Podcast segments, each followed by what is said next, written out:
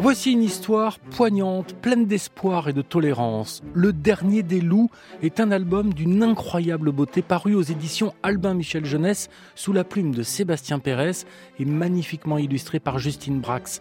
L'histoire est lue par Cyrielle Dorisseau de la médiathèque Désiré Klein d'Anneau Bleury Saint-Symphorien dans l'Eure-et-Loire.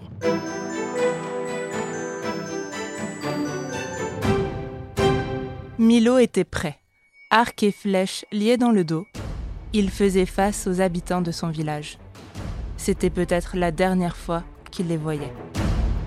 Quand le hurlement avait retenti par-delà la forêt, tous avaient tremblé d'effroi. Les vieillards, les femmes et les enfants gardaient un souvenir meurtri de la Grande Guerre, celle qui avait opposé les hommes et les loups affamés l'hiver dernier, celle qui avait fait d'eux des veuves ou des orphelins. Aucun loup n'avait été revu depuis. Aucun homme n'était revenu. Un hurlement. Il restait donc un loup. Des apprentis archers, Milo était le meilleur. Son courage n'avait d'égal que son habileté. Contre l'avis de sa mère, il s'était lui-même désigné pour aller chasser la bête, seul, les villageois le regardèrent disparaître dans la pénombre de la forêt. Milo ne se retourna pas.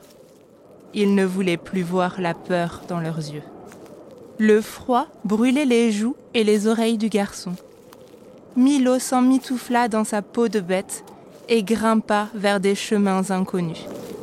Le ciel offrait de beaux reflets bleu-vert. Depuis que son père et son frère aîné étaient morts dans cette lutte contre les loups, Milo chassait souvent dans la forêt. Le gibier était redevenu rare, comme avant la Grande Guerre, se limitant à quelques lapins et belettes. Aujourd'hui, il s'aventurait plus loin que jamais, et sa proie était bien plus redoutable.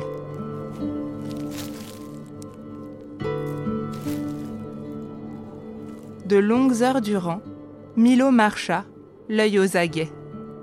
Il suivait les empreintes du loup et y avait posé son pied. Les traces étaient larges et profondes. La bête devait être grande et lourde. Le garçon voulut fuir, rentrer au village, mais il pensa à sa mère. Le loup ne devait plus faire de mal. Alors, Milo reprit sa route. Au loin, une silhouette se dessina à travers les brumes.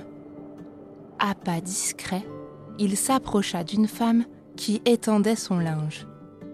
Ses lèvres avaient une teinte bleutée. Une buée épaisse s'en échappait. Qui es-tu s'étonna-t-elle. Je suis Milo, et je viens abattre le dernier des loups, répondit-il. À ces mots, le visage de la femme se figea. Elle tremblait comme une feuille dans la brise d'automne. Je vis seule dans cette maison? Penses-tu qu'une nuit, ce loup viendra? Et me dévorera demanda-t-elle, la voix nouée. La paysanne grilla des épis de maïs et les lui offrit. Le soleil se couchant, elle lui proposa un lit pour passer la nuit au chaud. Mais le garçon ne ferma pas l'œil. Il écoutait la respiration agitée de la femme. Pour sa mère et pour cette paysanne, Milo devait tuer le loup. Au petit matin, Milo avait repris sa traque. La forêt était silencieuse. Des feuilles fanées s'envolèrent et se posèrent au pied d'un arbre. Dans ce nuage orangé, Milo distingua un bûcheron qui installait des pièges sur le sol. Il le salua. Avez-vous vu le loup? demanda-t-il. Un loup? C'est donc lui qui vole les animaux dans mes pièges? Le village a épuisé ses réserves et bientôt je ne pourrai même plus nourrir ma famille. Milo décocha soudainement une flèche et, en un instant, l'écureuil qui les observait en fut transpercé. Le garçon ajouta quelques épis de maïs donnés par la paysanne. L'homme avait un dîner à rapporter à ses enfants. Pour sa mère, pour la paysanne et pour la famille du bûcheron, Milo devait tuer le loup. Peu à peu, la peur l'avait quitté. Milo se sentait plus grand, plus fort. En entendant son pas, les rares animaux sauvages s'enfuyaient maintenant.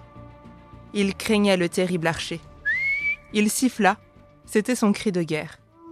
Le hurlement du loup lui répondit en écho, indiquant à Milo la direction à suivre. Son sang bouillonnait en lui. Ses yeux étaient injectés de rouge.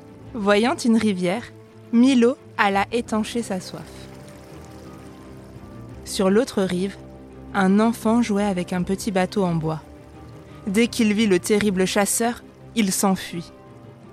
Milo regarda son reflet dans l'eau. Il vit le loup. Les ombres de la nuit s'installèrent. Milo fit halte et se coucha au pied d'un arbre.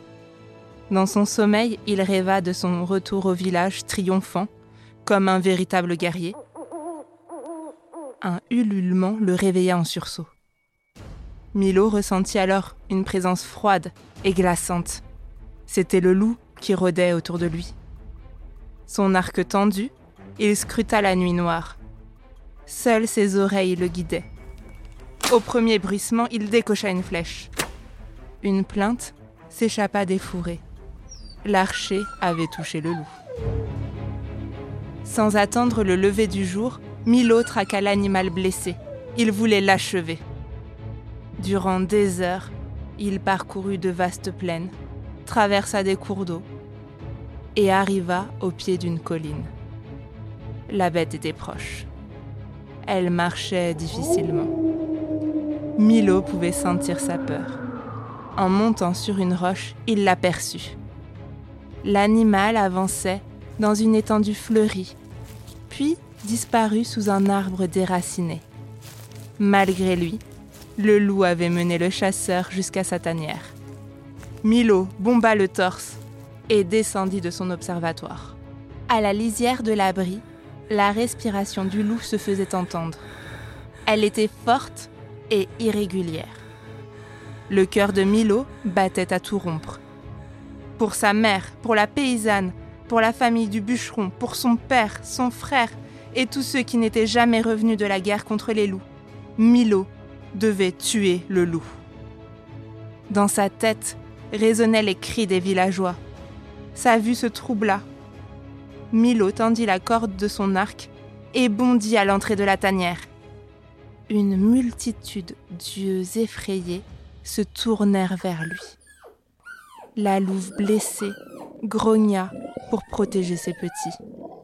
Milo s'approcha de la louve meurtrie. Celle-ci, tremblante, montra l'écrou. Les genoux sur le sol, Milo observa les louveteaux blottis contre leur mère. Ils étaient à sa merci. Mais dans leur regard, il reconnut la peur, cette même terreur qui l'avait fait se serrer contre sa mère durant la Grande Guerre. Milo jeta son arc à terre. Le voile rouge avait quitté ses yeux, et son cœur s'était teinté de gris, vibrant de tristesse. Pour la louve et ses petits, le jeune homme décida de chasser quelques lapins. Et, pendant plusieurs semaines, l'archer les nourrit et veilla sur eux depuis son couchage, non loin de la tanière. La louve avait repris des forces et les louveteaux s'étaient habitués à la présence du jeune homme. Ils n'avaient pas le même langage, mais ils avaient fini par se comprendre et s'accepter. Il était temps pour Milo de rentrer au village les louveteaux le regardèrent s'éloigner et poussèrent des gémissements qui se mêlèrent aux aboiements de la louve. Pour sa mère, pour la paysanne, pour la famille du bûcheron, pour la louve et ses louveteaux, Milo devait partager son histoire. Durant des jours, le jeune homme marcha, le cœur apaisé. Il traversa les vastes plaines, longea la rivière, puis continua dans la forêt. Enfin, le village apparut devant lui, baigné de soleil. Milo avança, le dos droit et le regard serein. Les villageois l'aperçurent au loin. Son combat le plus difficile allait commencer. Il devait maintenant leur apprendre à vivre en paix.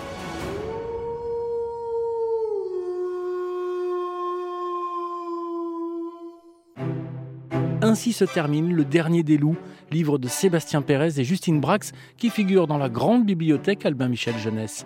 L'histoire est élue par Cyrielle Torisseau de la médiathèque Désiré Klein, d'Anneau Bleury Saint-Symphorien dans l'Eure-et-Loire. Vous pouvez retrouver ce podcast et tous les podcasts RTL sur l'application RTL et vos plateformes favorites. À bientôt pour une nouvelle histoire.